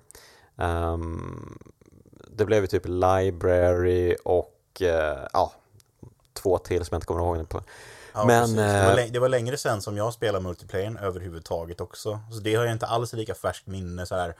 Jag, jag minns ju banorna, typ. Mm. Och, och, jag minns ju eh, de olika spellägena. Men eh, jo, det är just det. De, de typ delar upp. För att de, de heter lite andra grejer och de är lite så här jag tror att det, jag tror att det var det också i samma föreläsningen som, som eh, David Doak hade, att han sa att showman som gjorde multiplayern gjorde den lite så med vänsterhanden i slutet av mm. spelutvecklingen liksom. För att så här, men jag kan typ göra så man kan spela flera. Och man så här, oh, okej. Okay. Uh, att, att det var lite så här, oh, fan, undrar om det här funkar typ. Uh, mm. Så att det är ju inte en... Um, det är klart att de faktiskt har jobbat på det liksom. Och rätt in ganska många spellägen och sådär. Men liksom att det var ändå en grej som kändes jävligt sekundär till mm. Eh, det liksom riktiga spelet om man säger så. Men att det så pass, ändå blev en så pass kulturell stor eh, ja. grej liksom. Ja men verkligen, men eh, det är ju som du säger, alltså de, det var ju typ fyra månader kvar till eh, de skulle lansera spelet för de hade fått en deadline, liksom. de hade ju hållit på ganska länge med spelet i typ två och ett halvt år, vilket på 90-talet var liksom helt extremt lång utvecklingstid. Det var ju liksom Duke Nukem Forever-tid liksom. Eh, på den tiden. Så att eh, de, de hade ju liksom, företagsledningen hade ju bara, ah, men kom igen nu killar, vad håller ni på med? Um, och det var väl, antar jag, för att många av utvecklingsteamet, de, de var ju helt färska, de, har ju inte, de hade ju inte utvecklat spel tidigare. Um, det var väl typ två, tre stycken som hade jobbat på tidigare Rare-spel och sen hade de liksom anställt helt nya typer som aldrig gjort spel förut. Så att mycket var ju liksom bara att testa sig fram med allting och se, ja oh, men det här kanske är kul, ska vi testa den här idén? Och så gjorde de den idén istället för att liksom fundera på det och liksom, eh, ja men som man säkert gör idag i spelutveckling, faktiskt gör liksom olika eh, mallar och sånt och liksom och tänker sig för kanske innan man börjar programmera. Ja, att man eh, theorycraftar lite innan man faktiskt ja, men... sätter någon på att göra all den här skiten. Ja men precis. Men eh, så hade de ju liksom, spelet var ju klart då i typ april då 97 um, ehm, och det skulle släppas i augusti och då var det någon som bara, ja men vi testar väl då att göra en multiplayer av det hela. Um, och så berättar de inte det för någon i, i liksom företagsledningen eller på Nintendo. Uh, så att för de visste att om de hade sagt till dem typ, ja vi skulle gärna vilja göra lite multiplayer också, då hade de bara, nej nu, nu ska spelet ut, sluta nu, lägg av. lägg av, tiden är Sluta slut. upp med den där skiten, ingen, ingen sån där. Sluta pilla. Men och sen när de liksom var typ klara med multiplayern för att eh, ja, de gjorde den ganska snabbt då, så bara jaha, ni har multiplayer? Jaha, okej, okay. ja okej okay då. Så ja, så Vi blev det liksom. det. Så att eh, det blev ju verkligen så här liksom bara Ja, och så var det ju liksom det som var grejen liksom. Alla köpte ju Goldeneye för att köra multiplayer liksom. Så det är ju helt sjukt egentligen om man tänker på det. Um, Men när jag var ja. barn, eh, eh, det har faktiskt hänt en gång. När jag var minns barn. det, minns, jag minns det med Slå glädje. er ner allihopa, nu ska farbror Iveto berätta.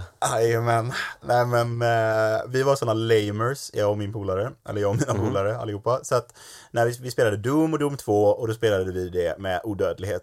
För att vi ville inte dö. Eh, för vi var scaredy little bitch boys båda två.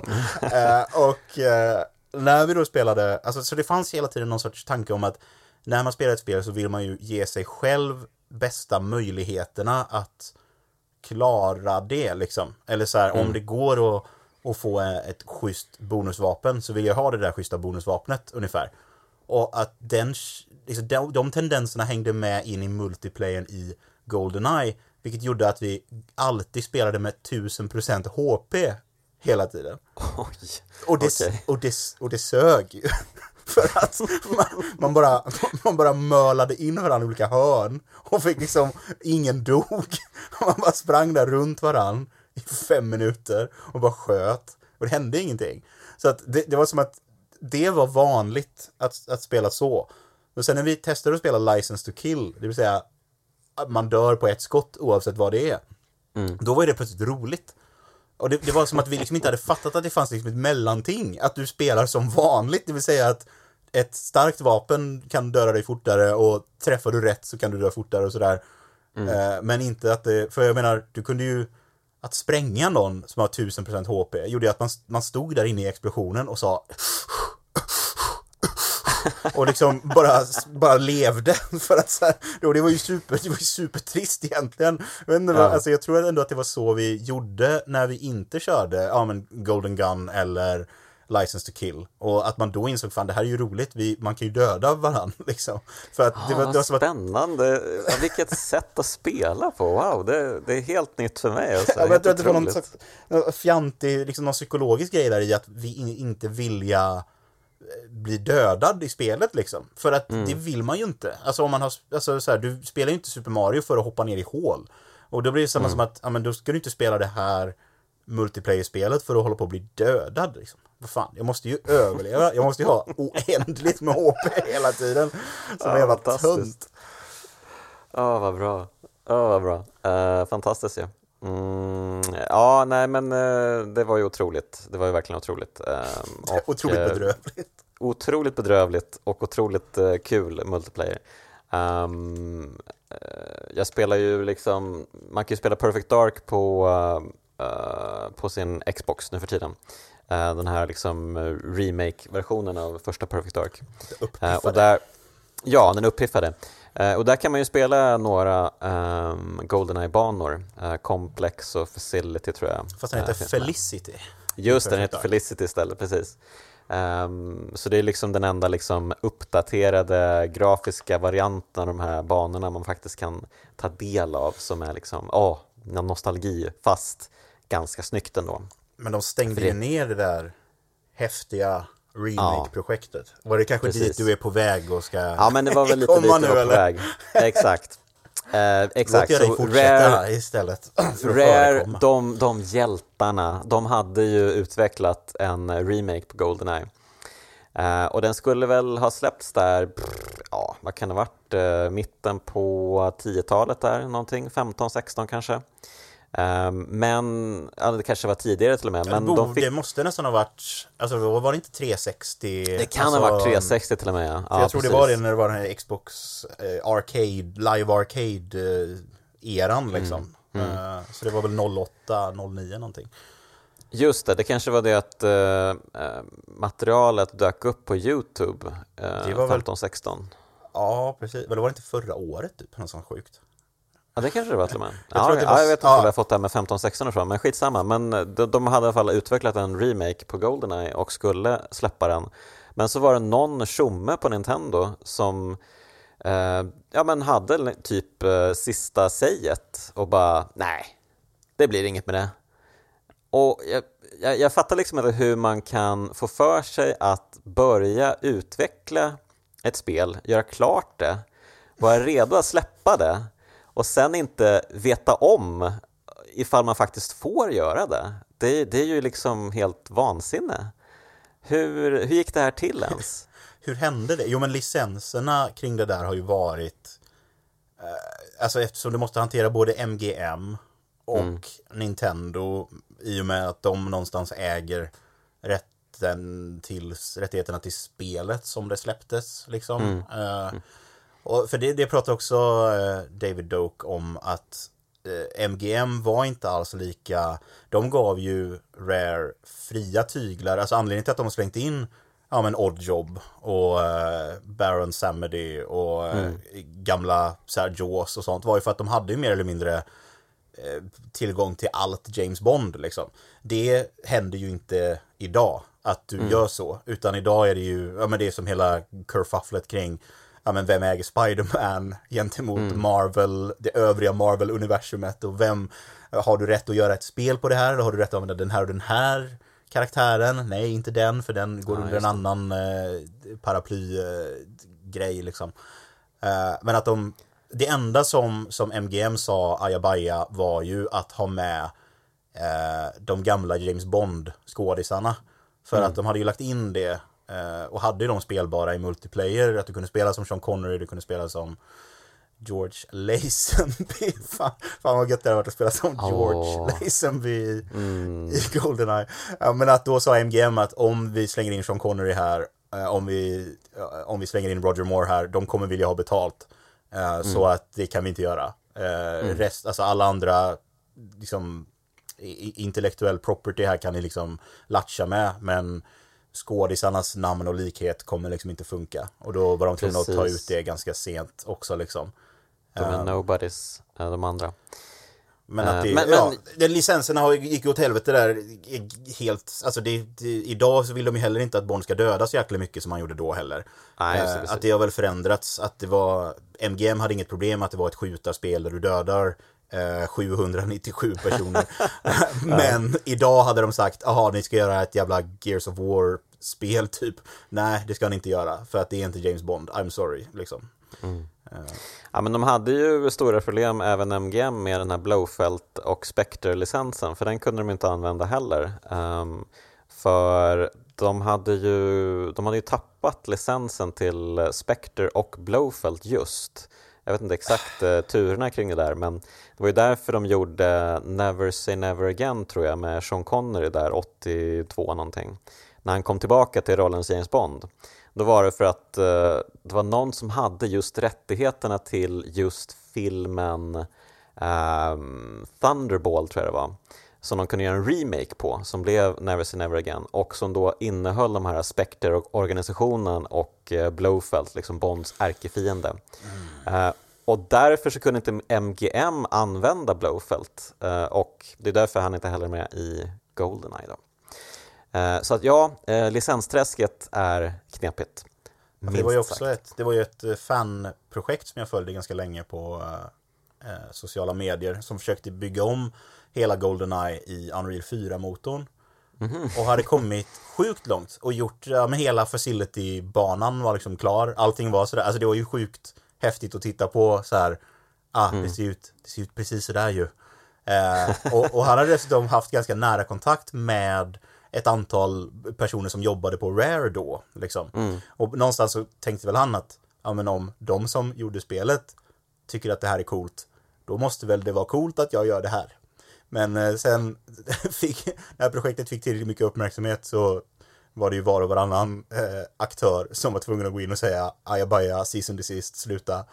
Eh, och jag tror att han typ försökt, alltså att han ska använda de där assetserna som man har gjort och göra någon sorts liksom bootleg-version då. Eh, mm. För att eh, jag, jag, tror, jag hade utan problem spelat en, en Alltså om du hade tagit, för jag menar bandesignen som sådan är ju jävligt svår att copyrighta liksom. Om jag gör en mm. bana som ser ut typ som Facility, alltså vad, ja, jag skiter väl i, skiter väl i vad MGM eller Rare eller Nintendo säger om det. Uh, mm. Det är ju bara så länge du inte slänger in, ja, ah, du är James Bond.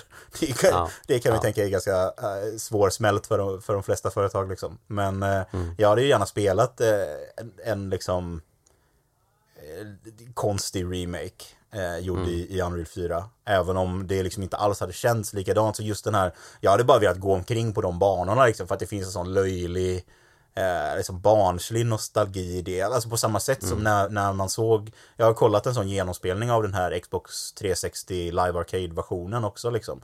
Och bara det att så här, ja men här är här har de liksom gjort högupplösta versioner av de här affischerna som man känner igen från eh, Archives liksom, eller eh, de här, liksom bara se de här datorskärmarna med liksom liknande eh, krusiduller på men i hög upplösning och när allting ser liksom betydligt fräschare ut bara så är det så här, ja, det här är ju, alltså jag tycker ju om det här, det finns ju någonting väldigt alltså primal hjärna grej där som gör att man, ah, jag känner igen det fast det ser coolt och glansigt ut. Och Mm. därför tycker jag om det ännu mer. liksom. Ja, shit alltså. Det, det, det hade ju varit kul att få se en nutida remake av Goldeneye med, alltså när de har gjort om alla animationer. Och de, liksom, allting ser superverkligt ut men de gör fortfarande de här sjuka skutten åt sidan och bara liksom helt yankee och bara what? Gör sina kullerbyttor alla de här sjuka movesen som de har. Ja, alltså. visst, visst. Ja, det hade varit underbart. Ehm, en sak till måste vi prata om innan vi stänger butiken tycker jag och det är ljuden och musiken i spelet för att det är också en sån här äh, masterclass av Rare tycker jag. Um, alltså jag älskar ju, apropå fienderna då, jag älskar när de trillar ihop i en hög och ljudet som, som hörs då. Ah, det är den där säckpotatis-grejen va? Det är en säck potatis. Det är, det är underbart. Det är det perfekta Foley-ljudet för just denna detalj. Åh! Det, det är så himla många sådana grejer i spelet som man bara, ja men wow! Alltså det känns som att spelet, ehm, det känns som att det blir ett 3D-spel nästan. Alltså att det liksom spelet eh, Eh, det är hela vardagsrummet och jag, jag är liksom, jag vet inte, just de här liksom ljuden gör så himla mycket för inlevelsen. Det är otroligt fint. Ehm, och sen är ju musiken otrolig.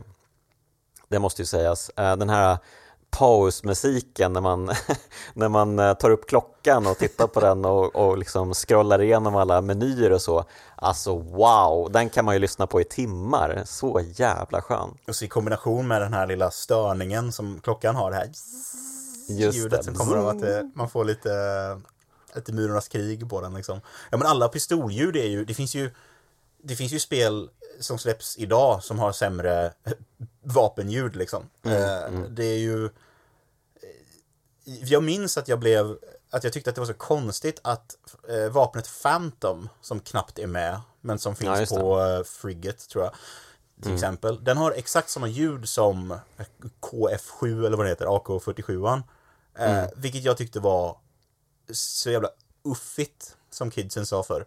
Eh, att det kändes, lite, det kändes lite billigt att det, för att alla andra vapen Alltså det är, det är ju olika ljud på DD44 och på PPK liksom. För att trots att de är två, du hade kommit undan med bara, men det är skitsamma. På med ett pistolljud liksom, vem bryr sig? Eh, och, och att de har det här ikoniska pew pew ljudet från ljuddämparen är ju, alltså det, det är ju, alltså att, att du kan ju för det är också som i filmen, när Bond springer omkring i början av filmen, tar sig in, infiltrerar den här fabriken och skjuter lite stackars eh, tjommar. Eller det kanske är Alec till och med som öppnar en dörr, skjuter två eh, tjommar i, i vita rockar. Och då är det precis den här, han öppnar och så är det pjoff, pjoff. Och så hör man de här uh, uh, och så ramlar de ner som potatissäckar. det är som att det, det är som att de har tagit de där, alltså det återkommer, alltså du kan ju gå in i eh, Goldeneye så kan du liksom öppna dörren till ett rum skjuta två snubbar och du har liksom ljudet av pew, the pew-ljudet från ljuddämparen, ljudet av hylsan som träffar golvet, eh, gu- gubben går eh, och eh, faller ihop som en säck potatis. Och det är liksom, ja, det funkar så jävla, och jag, liksom rikochetterna och eh, liksom allting är, det är liksom prima så här. det är bättre än, det släpps fortfarande spel som liksom inte som inte alls känns lika bra i, i ljuddesignen liksom. Nej men precis, och det är ju inte det att det ska vara liksom superrealistiskt allting utan de har ju verkligen, vi, vi, exakt, vi pratar ju om säck och potatis hela tiden, det är ju det att de, de har ju verkligen tagit till sig den här liksom gamla Hollywood-stilen av att um, ljudsätta uh, spel på samma sätt som man ljudsatte filmer på typ 30-40-talet med så här helt överdrivna grejer. Liksom. Uh, när, när de gjorde King Kong på 30-talet då var det ju sådana sjuka detaljer de, de höll på med. Liksom. Um, ja men nu minns jag ingenting bara för det, men, men alltså de, de satt verkligen i en litet skjul någonstans och bara hade 5000 olika små pryttlar som de höll på och dinglade med och skra, skramlade med och lyckades få fram helt rätt ljud för typ eh, dinosaurier och sånt. Liksom. Eh, så att det känns ju lite som att de, de har verkligen eh, bemästrat samma eh, underhållnings... Eh, de har liksom en upphöjd underhållning på samma sätt i Goldeneye. Så det, det är underbart verkligen. Ja, man är ju inte ute efter, man, man kan ju prata hur länge som helst om att ljuddämpare låter ju inte så. Nej. Och det vet vi ju att de inte gör. Men det är inte som att det spelar någon jävla roll liksom. Man, fan, jag, mm. Det finns väl en massa saker här som är fel i så fall. Uh, så att... Mm. Uh, och, och, musiken är ju skithäftig också. Uh, för att det, det, liksom, det, det går ju en sån Bond-känsla genom varenda, varenda mm. track på, på soundtracket liksom. Men med egen tillräckligt mycket egen identitet för att liksom sälja vardera eh, liksom plats och, och sådär. Som är, ja men det, det, det är bara jävligt bra. Väl Det är bara jävligt bra. Goldeneye, det är bara jävligt bra. Ja, men det, är, det är fan bra alltså. Bra spel ju. 90% bra. ja, men det kanske är 85%. Ja, alltså, det, ja.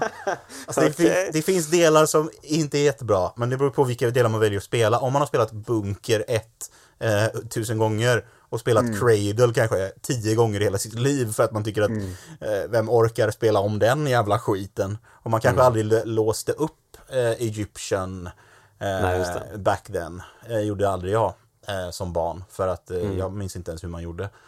Ja, man ska väl varva spelet på Double O Agent tror jag.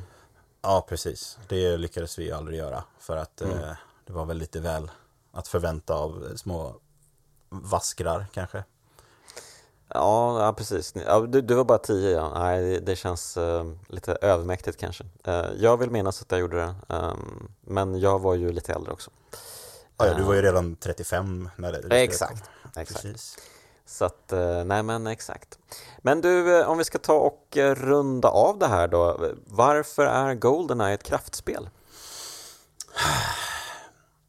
För att det um gjorde en massa saker som eh, sen blev efterapat eh, och i vissa fall sämre.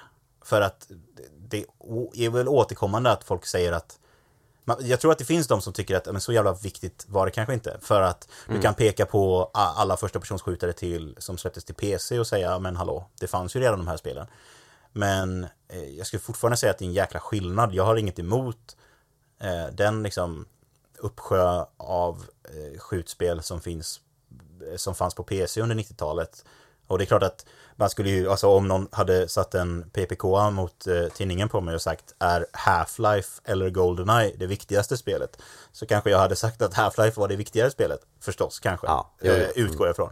Men att eh, jag tycker fortfarande att det är, alltså bara genom, alltså både genom hur många som faktiskt spelade det till skillnad från Half-Life till exempel, när det väl kom. Mm. Eh, och så mycket saker som det finns nästan mer i Goldeneye som man kan liksom härleda framåt på ett sätt.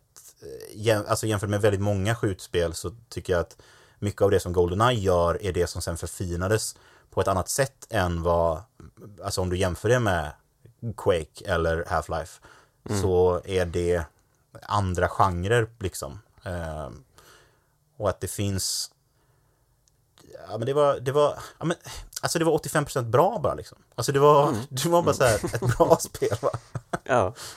Nej men eh, det gjorde ju liksom, det var ju det första riktiga konsolspelet som visade att uh, man kan ha kul med pistoler även här liksom. Det, så, så enkelt kan man ju uttrycka det också. Det är inte bara svampar och, och sånt löjligt. Vi har, Nej, vi har döda precis. människor också. Ha! Hurra! Äntligen! Jag får döda nu. 797 personer oh. under loppet av några timmar bara. Nice! Hurra!